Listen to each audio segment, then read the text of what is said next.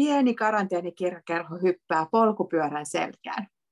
Mulla on vieraanani J.P. Pulkkinen, muun muassa tunnettu radioääni, kirjailija, toimittaja, ja me keskustellaan hänen polkupyöräesseistään, jotka teos on julkaissut nimellä Täydellinen keksintö. Tervetuloa J.P.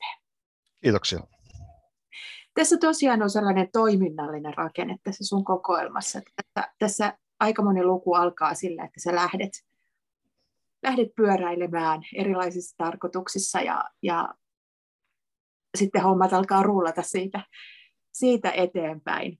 Mutta kerrotko vähän tämän teoksen syntyhistoriaa? Tästä, tässä on paljon monenlaisia puolia. Tämä on vähän niin kuin mini oma elämäkerta ja samalla sä luot laajoja historiallisia, yhteiskunnallisia, kulttuuris- ja sosiaalis sellaisia ja taloudellisiakin silmäyksiä.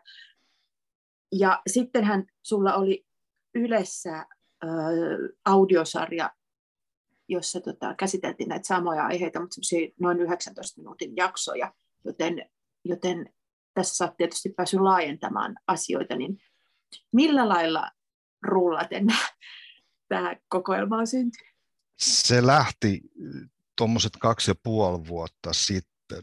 Mä oon, mä oon ihan tämmöinen, voisi sanoa, no ehkä on väärin sanoa keskivertopyöräilijä, koska mä oon kuitenkin ajanut tiettyjä juttuja vähän tota, tuolla extreme puolellakin, mutta tota, nyt mä sanoisin itse tämmöiseksi työmatkapyöräilijäksi, joka silloin tällöin lähtee pitemmällekin matkalle ja tota, ajelee tuommoisia lenkkejä tässä pääkaupunkiseudun ympäristössä, joka on muuten loistava, saaks mainostaa, loistava tota, alue pyöräillä, täällä ei niin kuin, tiet lopu ikinä. Mm-hmm. Mutta asiaan, että, että mistä tämä lähti, niin se oli tavallaan runsat kaksi vuotta sitten mä mun tuli sellainen tunne, että mun pitää niin kuin antaa polkupyörälle ja polkupyöräilylle ää, jotain takaisin siitä. Mä tajusin, että miten iso ilo mulla on vuosikaudet ollut se, että mä voin ajaa ja pystyn ajamaan ja, ja tota, se, se tekee mulle paremman olon. Mä tutustun mun elinympäristöön, mun kunto kohoaa, mä tutustun ihmisiin niin että mä antaisin jotain takaisin tälle niin kuin sanotaanko nousevalle polkupyöräkulttuurille, polkupyörä ää, tota, maailmalle, jotta tota, se myös, myös niin kuin, että mä annan sille jotain, jotain takaisin siitä, mitä mä oon saanut. Ja, ja siitä se ajatus lähti. Ja, ja, ja sitten mä rupesin kelaa ihan tällä niin kuin perus, perus kun asetus on tämmöinen toimittaja, että otetaan nyt kymmenen kohtaa, että miten, tota, miten tota, lähdetään liikkeelle. Ja aika nopeasti se syntyy, että mä ajattelin, että nyt tulee kirja. Nyt tulee kirja ja, tota, ja se lähtee nimenomaan tästä kokemuksesta. Eli toi sun havainto siitä, että, että tässä lähdetään liikkeelle, tässä lähdetään pyöräilemään melkein jokaisessa esseessä, niin se on, se on ihan totta. Että mun mielestä se kokemus on ydinasia. Ja, ja sitten kun sulla on kokemus, sä pystyt sen omakohtaisen ää, fiiliksen kautta yhdistelemään sitä vaikka mihinkä. Ja siitä mulle, niin kuin, kun mä vähän selasin kirjallisuutta ja tutkimusta ja, ja tota, ihan fiktiota ja näin poispäin, niin mä tajusin, että miten yhteiskunnallinen työkalu polkupyörä on. Että miten mm-hmm. se liittyy kaikkiin mahdollisiin asioihin suurin piirtein. Ja tämä oli semmoinen silmiä avaava juttu silloin kesän, koronakesän 20 aikana, kun mä sitten loin tavallaan rakentelen tälle jutulle. Ja sitten se seuraavana syksynä tuli ajatus, että jos tästä radiosarjan saman tien, mikä sitten toteutui ja sehän, sehän tuli ulos tuossa alkukesästä, että kaksi kärpästä. Kyllä, ja on vielä kuunneltavissa ihmisiä. Se on siellä iku. Iku, ikuisesti, joo. joo, kyllä. Kyllä.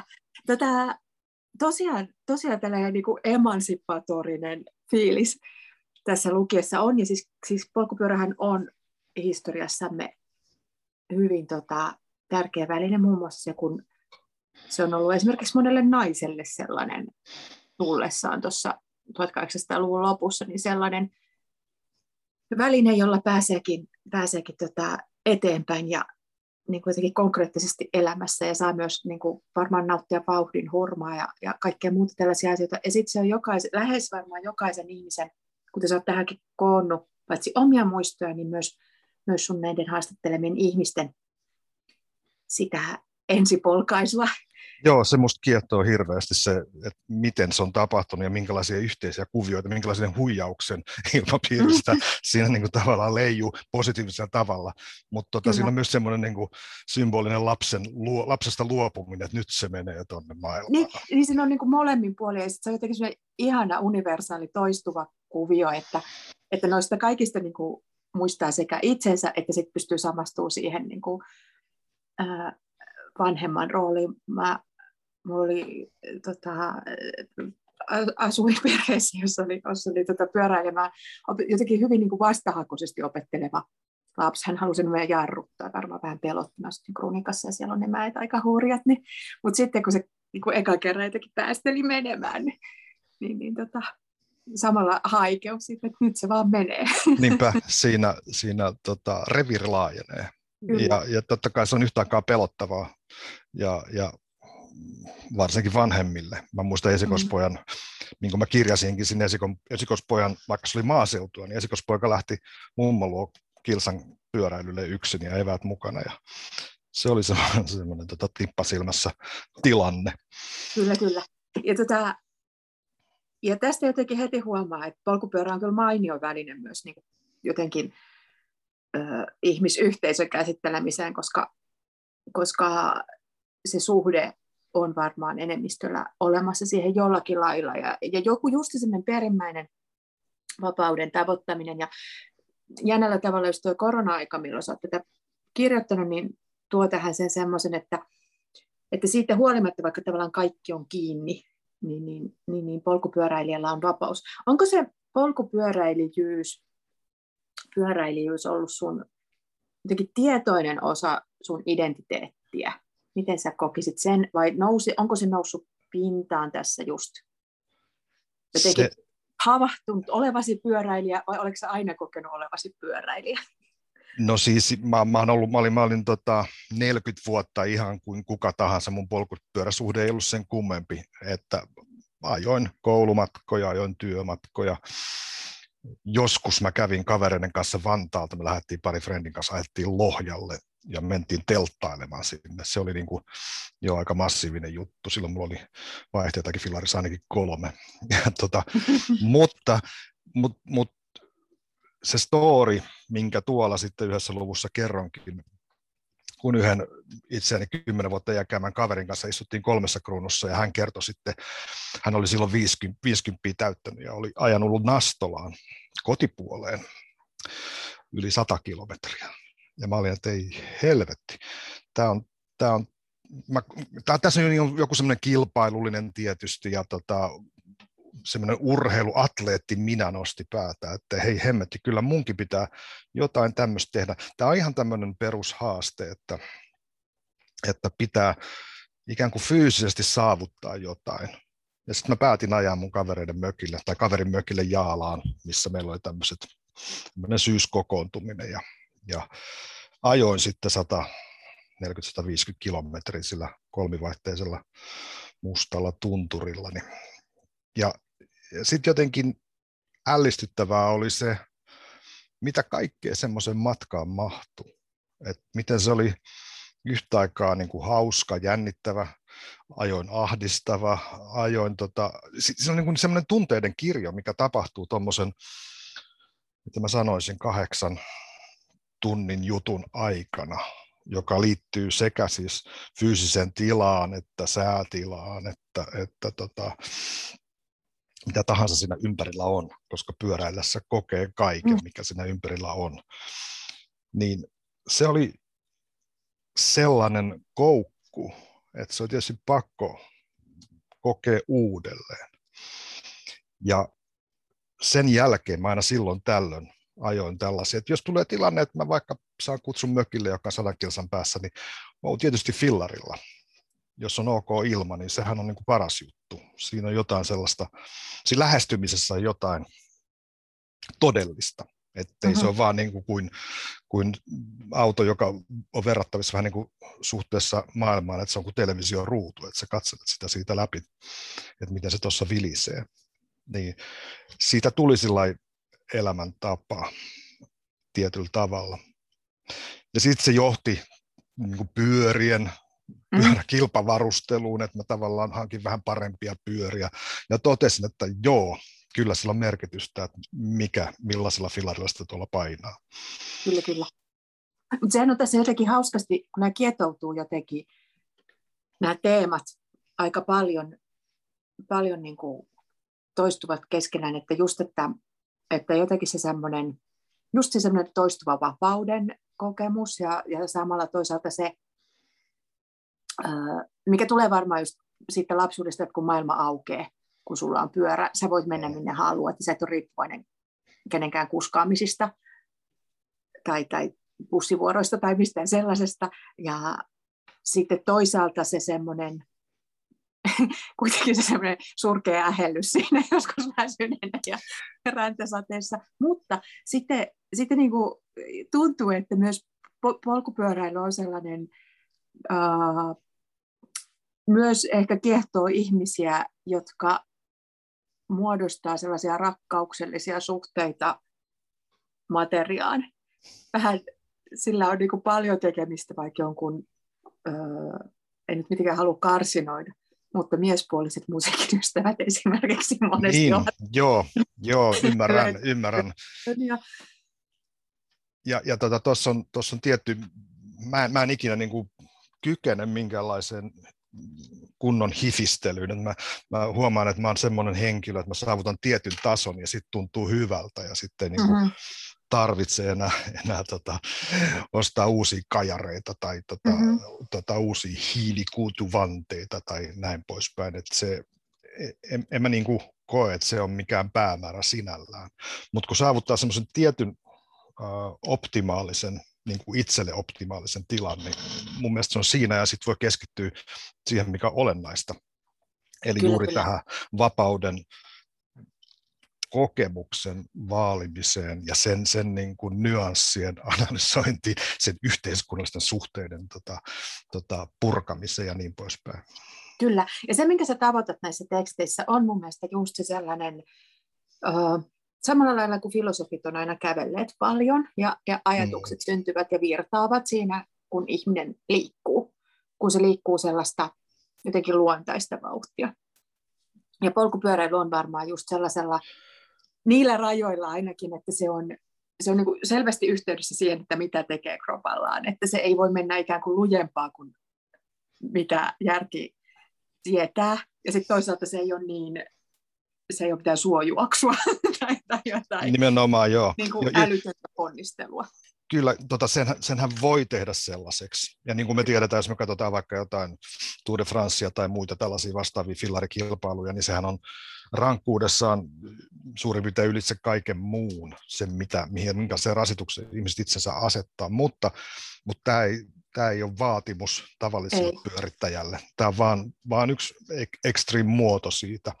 Ja, ja se, mikä fillaroinnissa on niin loistavaa verrattuna vaikka juoksemiseen, joka, joka no mä oon ajoittain har, harjoittanut, mutta tota ei, en kyllä oikein jaksa, koska se on vähän semmoista jatkuvaa kidutusta, että se ei niin kuin muutu siitä miksikään, että, että sattuu ja sattuu ja hengästyttää ja, ja väsyttää ja muutenkin tunnen itseni hirvittävän painavaksi ja se vetovoiman, maan vetovoiman tuntuu niin Joo, järisyttävä.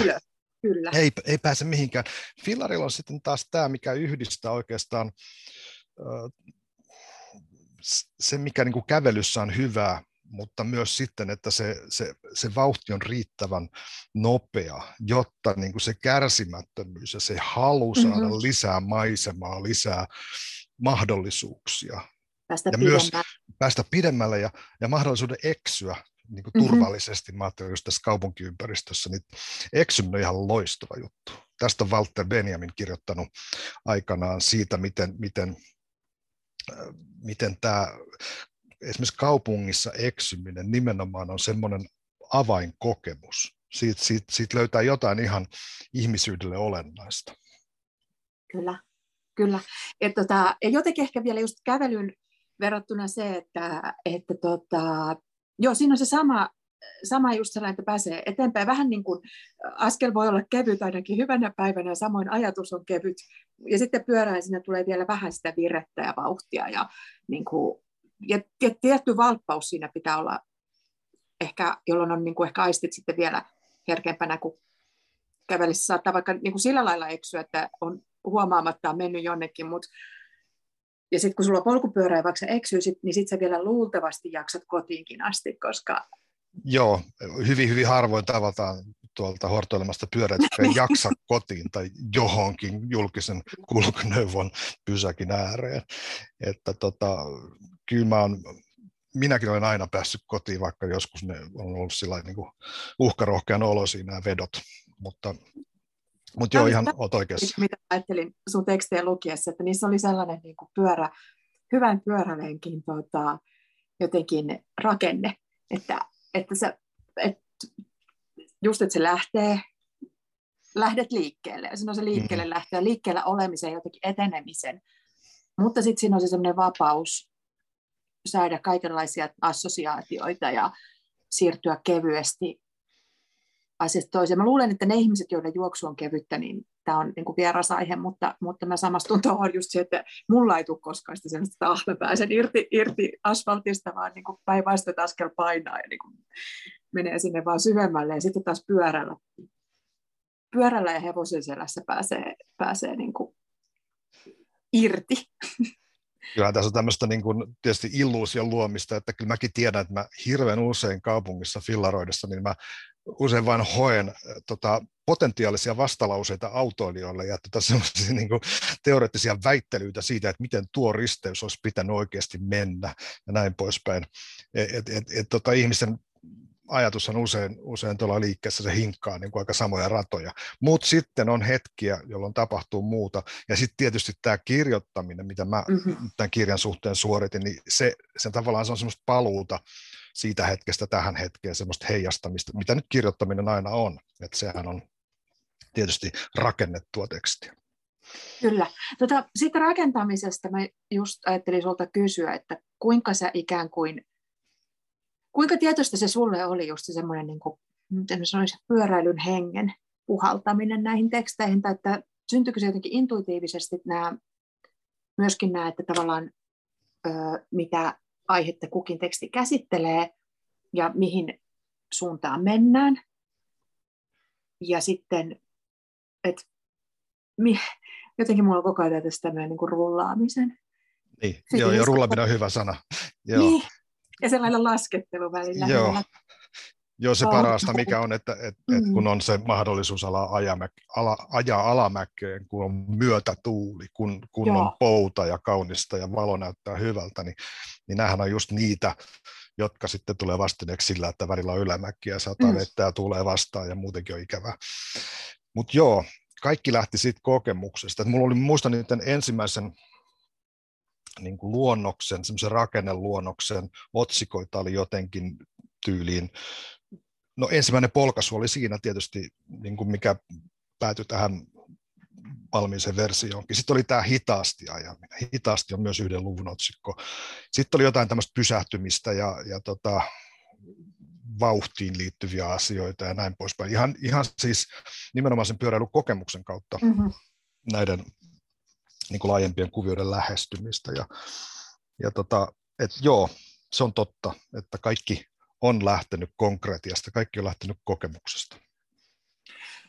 Näissä tota, tämä on sillä lailla ö, erilainen esseekokoelma, että täällä on muun muassa, että täällä on siis toimijoina paitsi, paitsi esseisti J.P. Pulkkinen itse, niin sä, sä tuot tähän tota, pyöräilykavereita ja, ja asiantuntijoita ja lähdet niiden kanssa lenkille ja muuta.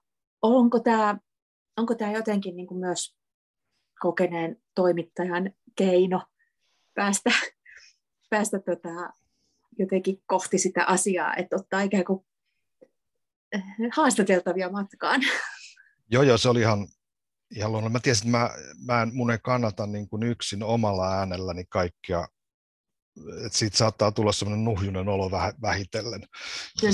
puhelu, johon siihen Joo, navan kaivelu, fiilis vähän liian, kun tässä ollaan kuitenkin niin kuin liikkeessä ja maailmalla, niin maailmalla tavataan ihmisiä ja, ja silloin oli ihan loogista, että mä koitin jotenkin löytää ihmisiä, jotka on, ja löysinkin ihmisiä, jotka on eri aloilta, joiden näkökulma fillarointi on vähän eri, niin kuin toisistaan poikkeava. Ne, ne tulee vaikka niin kuin kaupunkisuunnittelusta, ne tulee vaikka kirjailijuudesta, ne tulee vaikka niin kuin sarjakuvan kautta, niin kuin, niin kuin Tiitu Takalo esimerkiksi, ja muita sellaisia, joilla on, on oma kiinteä semmoinen pyöräilysuhde, jolla on kokemusta siitä, niin, niin tota, koska se antaa semmoisen lisän tietysti heti omille pohdinnoille.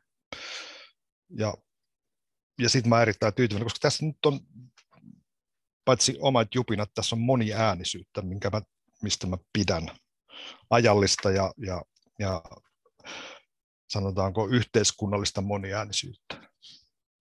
Mm-hmm. Joo.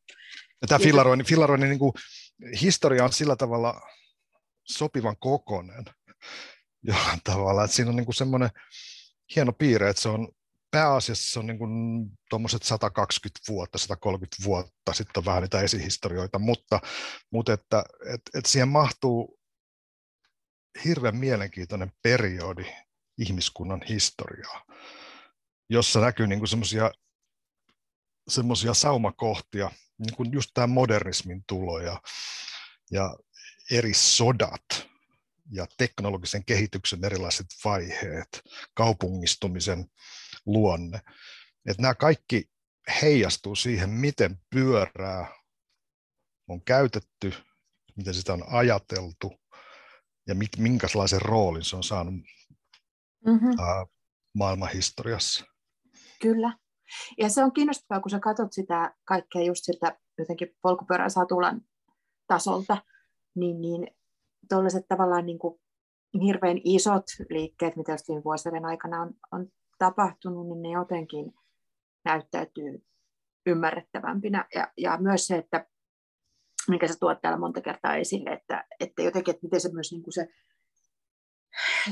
myös niin kuin jotenkin pyörä on ohitettu ja, ja tota, Pyörä on ohitettu, kyllä. joo, joo, joo, totta. Kaikkea monta kertaa ja sitten se sitkeästi sieltä, sieltä tota, nostetaan taas ylös ja ajetaan. Ja myös jotenkin se semmoinen, että se on myös niin kuin, uh, kun tietysti kun nykyään seuraa vaikka keskustelua just kuinka kaupungissa kuuluisi olla ja miten sitä pitäisi rakentaa ja liikennesuunnittelua ja kaikkea, se on niin kuin aika tulistunutta monesti, mm-hmm. niin, niin jotenkin jännästi tulee esiin myös se, että se, toisaalta se pyörä on myös niin kuin hiljainen väline, ja suurin osa pyöräilystä on sellaista, mä nyt menin sinne pyörällä tyylistä, niin. ja, ja, ja niin kuin jotenkin äh, mukavalla tavalla arkista. Joo, arkinen on hyvä sana. Ja, ja tuohon liittyy myös se, että kun se on pientä ja vaatimatonta ja aika näkymätöntä, niin niin kuin kaupunkien kehityksessä, joka usein on tämmöistä vähän megalomaanista ja, ja tota machoa, ja, iso, isojen budjettien vääntöä, joo. Joo, niin tota, Fillarin näkymättömyys ja pienuus on tässä vähän niin kuin semmoinen handicappi, että, että pitäisi olla niin kuin reteimpää ja machompaa ja isompaa ja kalliimpaa, jotta niin kuin se näyttäisi jolta, jonkinlaiselta haasteelta ja, ja, ja semmoiselta, että nämä jotka suunnittelee asioita, niin ne, ne repäisivät sitä nyt jumalation, vedetään tuosta niin kuin mieletön baana. No niitä baanoja nyt on tullut, mikä oikeastaan tulee niin kuin sivuvaikutuksena tämän raideliikenteen kehittämiselle, mikä on niin kuin jotenkin na- hauska nähdä, että nehän menee niin kuin todellakin samansuuntaisesti, että kun ra- raitiovaunuja tulee, niin silloin tulee myös pyöräväyliä. Mm-hmm. Ja tässä ollaan, tämä on mielenkiintoinen jännitekenttä kaupunkikehityksessä juuri tämä. On. Ja sitten toisaalta, kun ne on suunnilleen saman aikakauden jotenkin lapsia. Kyllä, kyllä. kyllä ja, ja rait, erilaiset raitioratkaisut, niin, kyllä. niin ta, sitten ne jotenkin nouseekin taas ikään kuin yhtä aikaa ja, ja jotenkin ehkä toivottavasti ruokkivat toisiaan. nimenomaan nyt kun joka päivä kun avaa uutiset ja, ja somen keskustelupalstat ja toteaa, että maailma on menossa päin helvettiä, niin nämä on semmoisia pieniä valonpilkahduksia, jotka tota, auttaa mm. eteenpäin. Kyllä. Kyllä, kun ne on just, koska ne on siellä katutasolla ja ne on siellä polkupyörät niin kuin, äh, kellareissa ja, ja kaduilla. Ja niitä, et, että se on myös jotenkin niin kuin mun mielestä on ihan sinänsä arvokasta niin kuin näyttää sitä maailmaa siltä tasolta, eikä aina sieltä jotenkin havainnekuva kaukaa ylhäältä tai, tai tämmöinen niin kuin ilmakuva. Joo, itse asiassa tuosta havainnekuvasta tuli heti mieleen, että mä just käytiin vaimon kanssa ajamassa, mun piti esitellä hänelle Viikin baana, että kuinka mahtava se on. Sehän on, sehän on ihan loistava, kun se menee siellä kaupungin osien välissä avarana ja rauhallisena ja hiljaisena, koska fillarit. Niin tota, sitten me paineltiin siellä ja laskeuduttiin siitä, siitä tota Pihla, Pihlajanmäestä tota Viikkiin, ja sitten mä katsoin, kato hei, hirveästi pyöräilijöitä, tai ihan kuin havainnekuvassa. Just semmoinen maisema oli siinä Viikin peltojen halki, että kun ihmisiä tulee ja menee, kaikki niin, niin kuin potentiaalisen onnellisen näköisiä. Kyllä. Vaimosihan on myös ottanut teoksen valokuvat Marika Keksimäti. Tota, Joo. Miten, miten tämä yhteistyö, oliko itsestään selvä, että haluat tänne se, tuli, se tuli oikeastaan tuossa viime kevään aikana, kun mä, mä, mä halusin näitä vanhoja valokuvia, näitä historiallisia valokuvia, mitä täällä jonkin verran on, elokuvista. Valokuvien saaminen on vähän kiven takana riippuen, mm-hmm. riippuen kenestä on kysymys.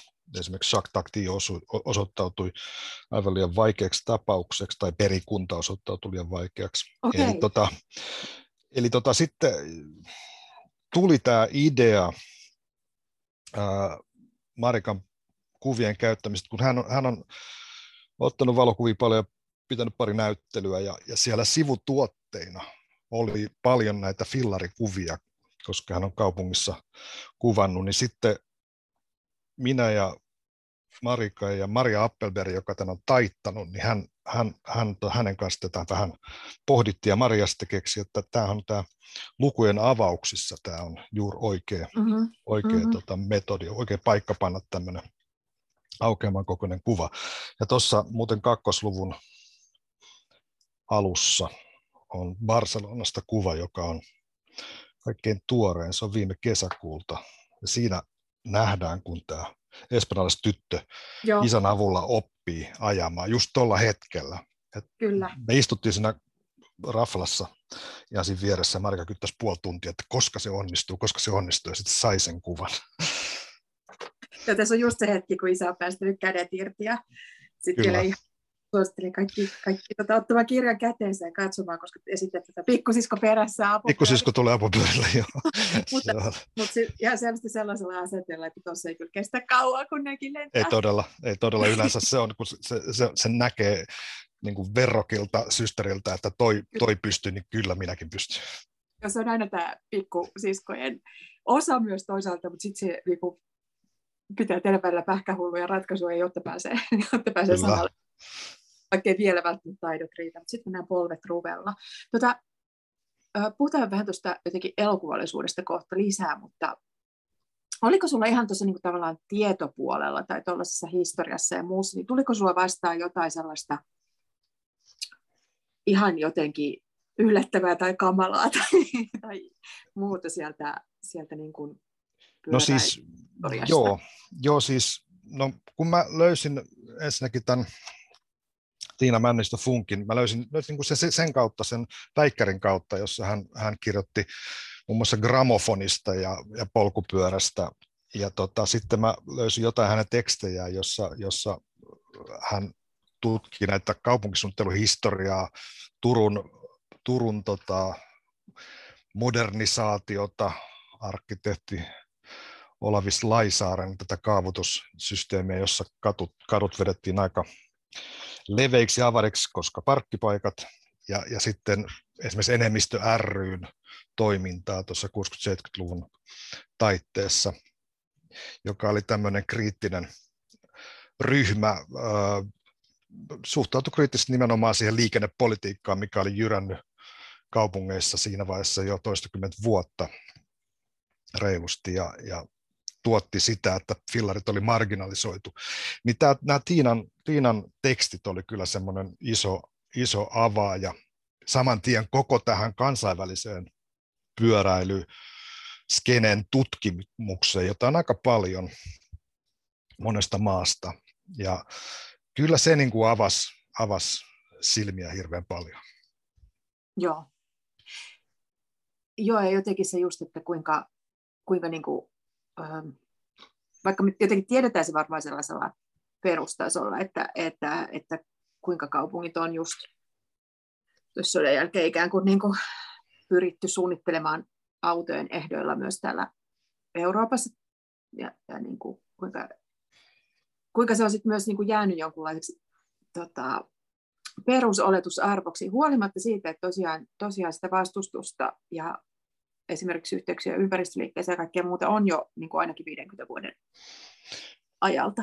Sitä on pitkältä ajalta ja tässä tapahtuu oikeastaan semmoinen kuvio, minkä Tiina aika hyvin siinä Turun liikennelaskennassa, joka suoritettiin joskus 50-luvulla, niin tsekkas vähän niin vanhoja mm, tota, arkista valokuvia, ja, ja koska liikennelaskennassa oli laskettu vain autot, vaikka 50-luvullakin polkupyörä oli vallitseva kulkuneuvo ö, monessa kaupungissa nimenomaan, mutta, mutta, mutta, mutta just tämä on, on sen prosessin ydin, että polkupyörää ei olla ajateltu mm. liikenteenä, että se on ikään kuin luokkaa ne muut tai Joo. jotkut muut, se on niin kuin vähän semmoinen jakojäännös ja jonka ja se oletu... jonka, mm. sen oletettiin katoavan. Kyllä, että kyllä. kun tämä hyvä tulee, tämä modernismi tulee Joo. ja näin poispäin. Kyllä, kyllä. Ja, ja niin kuin elintaso nousee sillä että kaikilla on varaa, niin kaikki ajaa autolla. Ja... Joo, ja siitä on päästy siihen tilanteeseen, jossa, jossa autot, autoilla on se Helsingissäkin se yli 80 prosenttia katutilasta varattu, ja muut pienet tappelee siitä jämästä. Mm. Ja tämä on ihan naurettavaa tietysti, mutta on hirveän iso duuni saada se ajattelutapa muuttumaan ja niin kuin saada ihmiset tajumaan tämän ikään kuin hegemonian luonne, että mi- miten, nämä, miten tämä tila on jaettu. Että sehän näkyy missä tahansa eurooppalaisessa pääkaupungissa vähitellen, se, koska se muutos on siellä jo hyvin nopeaa ollut jossain Pariisissa esimerkiksi, tai mene vaikka Oslon keskustaan, tai vaikka Barcelonaan, missä me oltiin, niin siellä viidessä vuodessa sinne pistettiin 120 kilsaa pyöräteitä jakamalla katutila uudelleen. Se ei Joo. ollut niin kuin massiivinen tämmöinen infran kallis ratkaisu, vaan se oli yksinkertaisesti sitä, että, että tästä on annettava tilaa muillekin liikkujille kuin autoilla. Mm, mm, uusi jako. Kyllä. Tätä, ö, lukisitko tässä vaiheessa sieltä, mennään taas tähän, miten henkilökohtainen kohtaa Joo kohtaa muun, eli sankaripyöräilijä Joo. kuvioihin. Sankaripyöräilijä on kahdeksas luku tätä näin, ja tässä, tässä mennään kohti sitä pyöräilyn ekstriimiä ulottuvuutta, mm-hmm. mutta tota, mulla on tähän oma kokemus, joka ilmenee tästä tekstissä. Okay. Vuonna 2014 matkustin neljättä kertaa Ruotsiin pyöräilemään. Vettenrundan on juhannusta edeltävänä viikonloppuna yhtenä siivuna ajattava 300 kilometrin lenkki Vetternjärven ympäri. Ajon se kuutena kesäisenä yönä. Tämä neljäs kerta on jäänyt niistä vahvimmin mieleen. Muistan myös sen kerran, jolloin kastuimme läpimäriksi ja putisimme Jönköpingissä kuin horkassa. Muistan sen kerran, kun myötätuuli oli alkumatkasta niin kova, että lensimme sata kilometriä. Tämän neljännen muistan siksi, että isäni oli kuollut kuukautta ennen starttia. Kun päätin ensimmäisen kerran lähteä Vetterniin, tiesin, että se edellytti harjoittelemista. Sellaista matkaa ei poljeta kylmiltään. Se oli liian kovaa peliä huoneihmiselle, kovaa peliä Ruotsissa.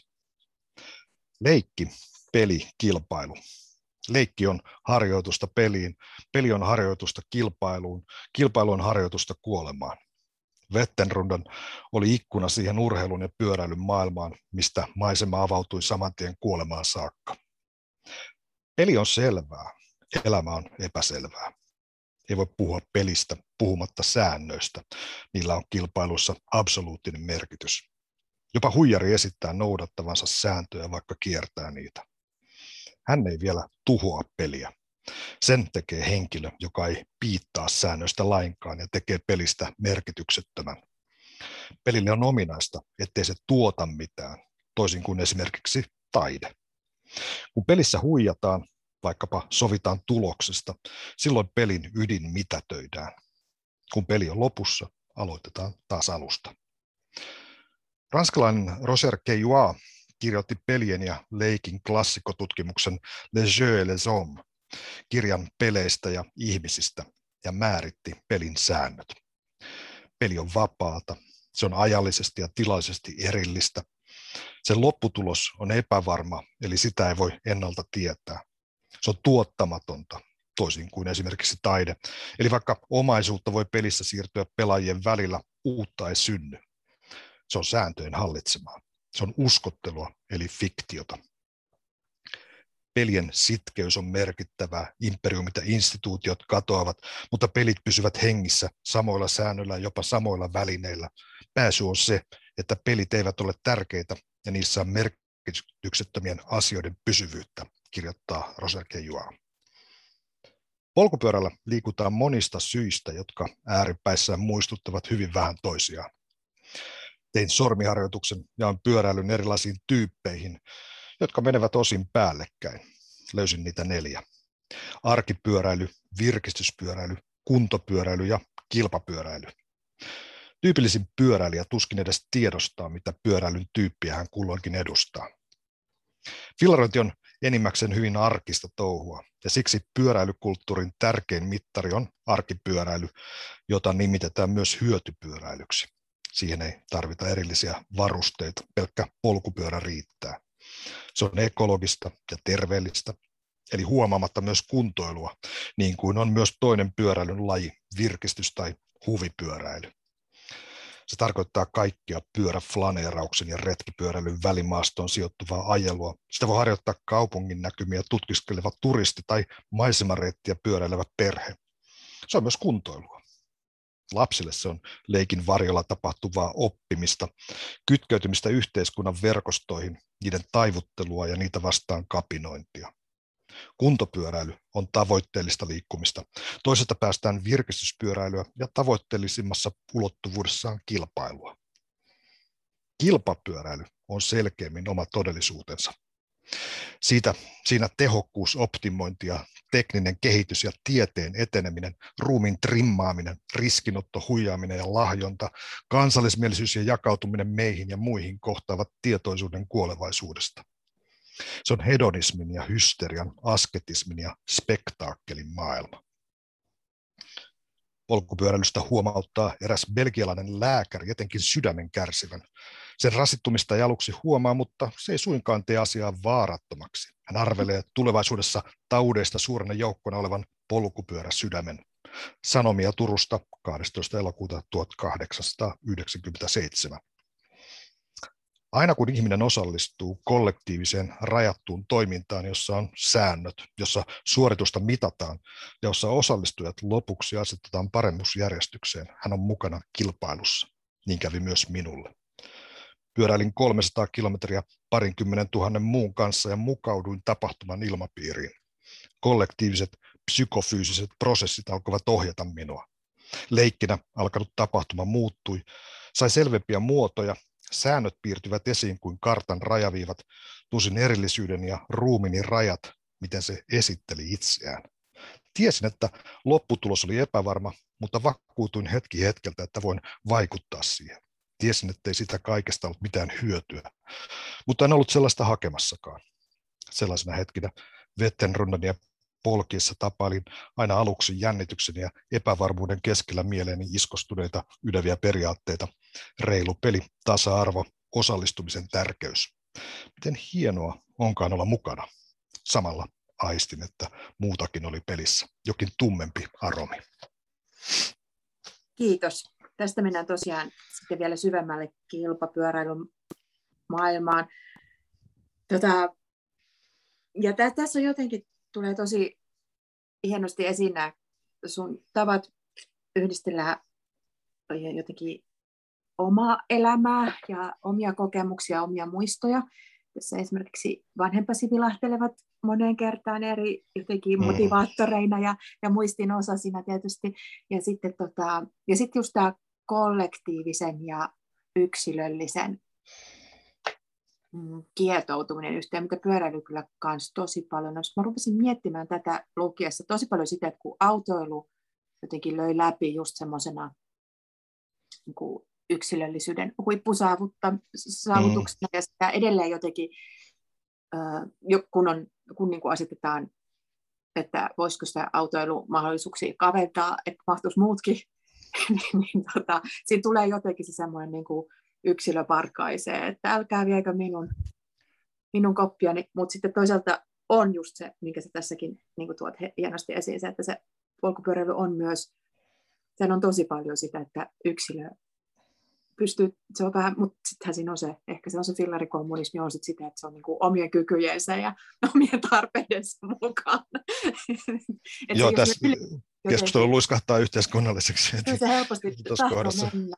Joo. Mutta tota, ja sitten on toisaalta just semmoinen niin kollektiivisen ja massojen liikuttamisen ja kilpailun ja kaikki tämä, tämä hurma. Joo, ja tämä on, tämä, tämä on sillä tavalla hyvä, hyvä kokea kenen tahansa, on se mm-hmm. sitten tota, kympin lenkki tai, tai mikä tämä on, nämä pikkumaratonit tai puolimaratonit tai vastaavat tämmöiset joukkotapahtumat, no, festivaalitkin on jonkinlaisia, mutta se liikumisen juttu tämmöisessä mm-hmm. isossa ryhmässä on, on, on kyllä, siinä on jotain, jotain maagista ja, mm-hmm. ja, ja sillä jopa pelottavaa.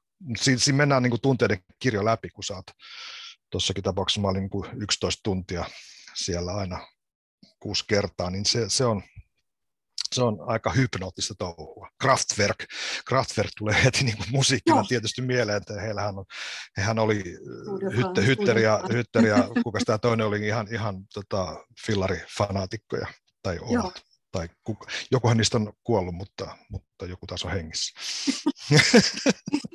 tota, joo, ja siis niin kuin, varsinkin sun kaltaisen ihmisen, jonka niin kuin ykkösidentiteetti ei ole vaikka lapsesta asti urheilija, siis ei sellainen, joka osallistuisi mm. just tuollaisiin, vaan aika semmoinen ehkä just semmoinen yksilöllinen ja omien polkujensa pyöräilijä ja, ja, ja sitä Nimenomaan, joo. tuttu tullut elämään ja on niin kuin osa sitä minuutta, niin sitten se myös, että se on varmaan ihan mielettömän kiinnostava nähdä itsessään just se muutos ja sellainen niin kuin sulautuminen osaksi sitä Joo, ja varsinkin kun ajattelee mun ikästä 59 syntynyt, niin Kekkosen Suomeen vankasti, niin se semmoinen muutos, minkä mä niin kuin omassa historiassani näen, että tämä on ollut jatkuvaa semmoista vapautumisen historiaa. Mä, mä koin sen hirveän pitkälle tuonne 90-luvulle saakka, oikeastaan 2000-luvullekin saakka, että koko ajan menee paremmin. Se on vähän niin kuin tätä liberalisoitumisen historiaa myös, että se asenne ilmasto lientyy, että me päästiin vähän semmoista kasarmisuomesta, semmoisesta ää, myös suomettuneesta Suomesta sillä tietyllä soundilla, niin päästiin siitä ulos.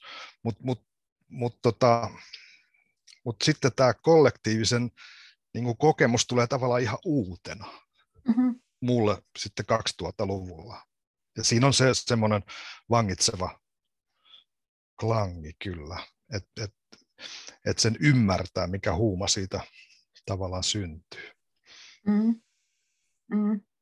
Niin, että tavallaan kun on, sä, sun henkilöhistoria ajoittuu just jotenkin semmoiseen, just sen niin kuin vapautumisen ja, ja yksilön Kyllä.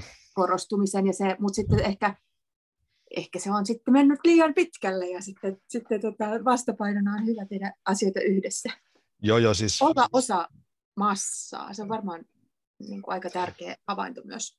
Siis tärkeintä on, ei niin kuin Sartre sanoi, to, että helvetti on toiset ihmiset, vaan juuri toisinpäin, että, että paratiisi on toiset ihmiset tavallaan. Niin ja se, se nimenomaan, että mitä sä just vertaisit, mikä on ero jossain vaikka festareilla, vaikka niissäkin voi olla kollektiivisia päämääriä, mutta tavallaan tuossa se on hyvin selkeä ja on niin kuin, Kyllä.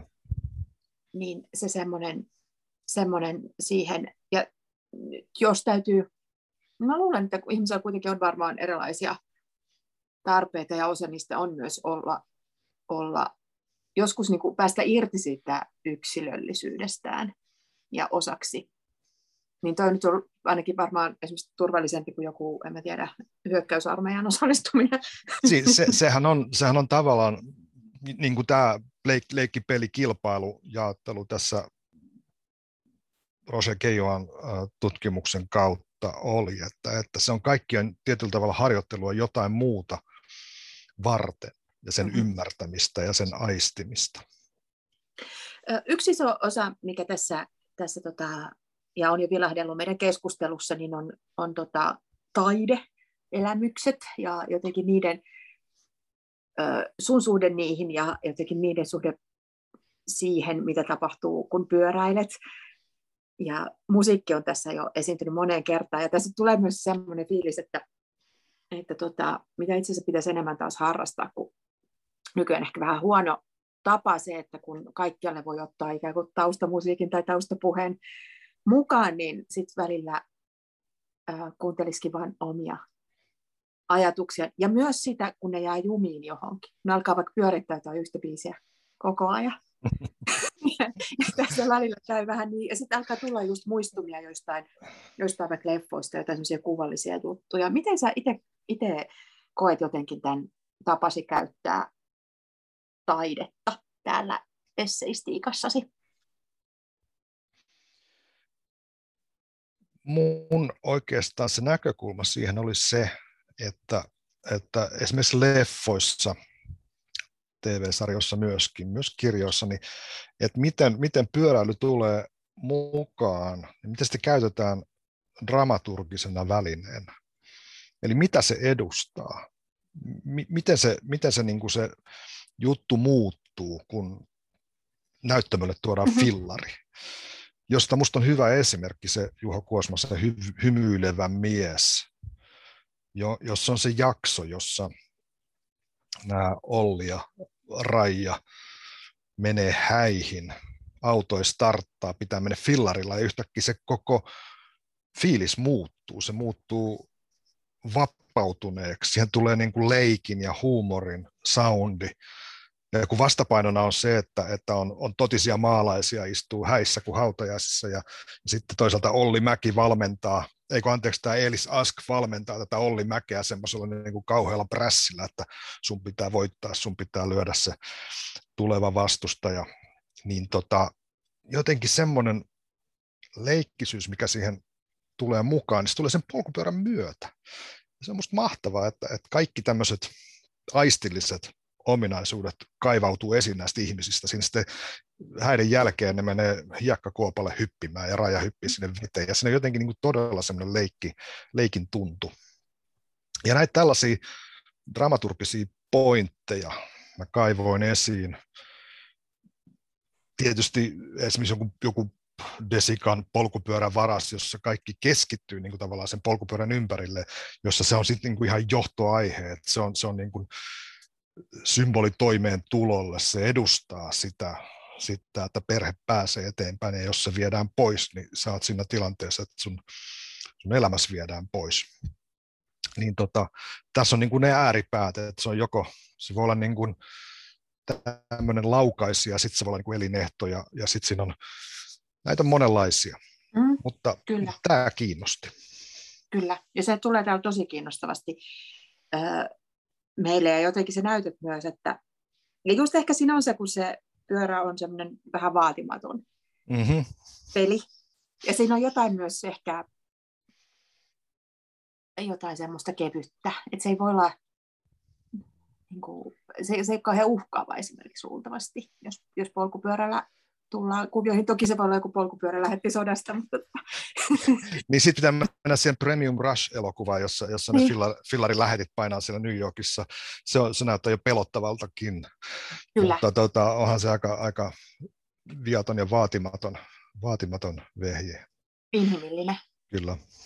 Kyllä se on vähän kumppanityyppinen. Sitten yksi itsellekin läheinen kirja, mikä täällä esiintyy usein, on, on tota Rebecca Solnitin Wanderlust, joka on just tämmöisestä, joka on vähän samaa kulttuurihistoriaa, just semmoista kulkemisen ja haahuilun. Kyllä, se on, se on, se, Sonnit on loistava kirjoittaja ja hänen, hänen monessa kirjassaan on just, just sellaista, äh, miten mä sanoisin, maiseman, maaperän, historian, assosiaation äh, leikkiä, joka, joka tuntuu hirveän vapauttavalta, kun hän, hän, niin kuin, hän hallitsee ton. A Guide to Getting Lost. Tämä, tämä, siis mikä sen, se, on, se on suomeksikin käännetty. Eksymisen, Kyllä, joo. Nimenomaan joo, niin se on, se on siellä mulla viimeisessä luvussa tämä ajatus, ajatus sitten omalla tavalla kehittelin sitä myöskin. Kyllä. Eksymisen kenttäopas, joo. Kenttä, joo. Tota, ja sitten sä oot mun mielestä tässä tavoittanut hyvin, että, että ja sitten tässä on jotenkin se semmoinen niin kuitenkin turvallinen, kai se on se pyöräily just, että okei, okay, kyllähän sillä voi lähteä kiertämään vaikka maailmaa, mutta luultavimmin sä menet semmoiselle niin kierrokselle, että päädyt vielä, päädyt vielä jotenkin turvallisesti. Ja, ja niin kuin on, on tota, tässä on muun muassa niin kuin, hyvin kiinnostavia hahmoja tapaat, kuten äh, runoilija, trial-pyöräilijä Olli. Olli Sinivaara, kyllä. Joo. Ja tota, jotenkin yhdistyy tosi, hänessä vasta se semmoinen niin vapauden kaiho.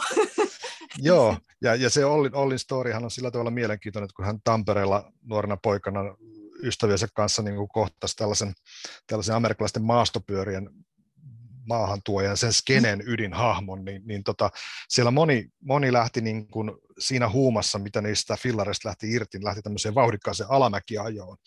Mutta Olli keksi niin kuin tämän yhden, yhden, yhden sauman, mikä näissä samoissa fillareissa oli myöskin, että se tasapainottelu on tietynlainen juttu, ja, mm-hmm. ja sitten sit päätyy niin kuin trial-pyöräilijäksi, joka on sitten tämmöistä pomppimista esteillä ja, ja tota, hankalissa maastoissa. Kyllä, ja, kyllä. ja se, on, se on ikään kuin, niin kuin sit, kun hän kirjoittaa runoja puista, niin, niin sitten hän kertoo, kuinka hän on pikkuskideen valmentamassa tuolla tuohon hommaan, ja sitten välillä sanoo, että katsokaa puita, pojat. ne ei välttämättä vielä tajua, että mistä on kysymystä, mutta aikana tajuaa. niin, se varmaan jää sinne jonnekin muhimaan. Nimenomaan. Ja sitten ehkä joskus vielä pyörän selässä tapahtuu, tapahtuu se hoksaaminen.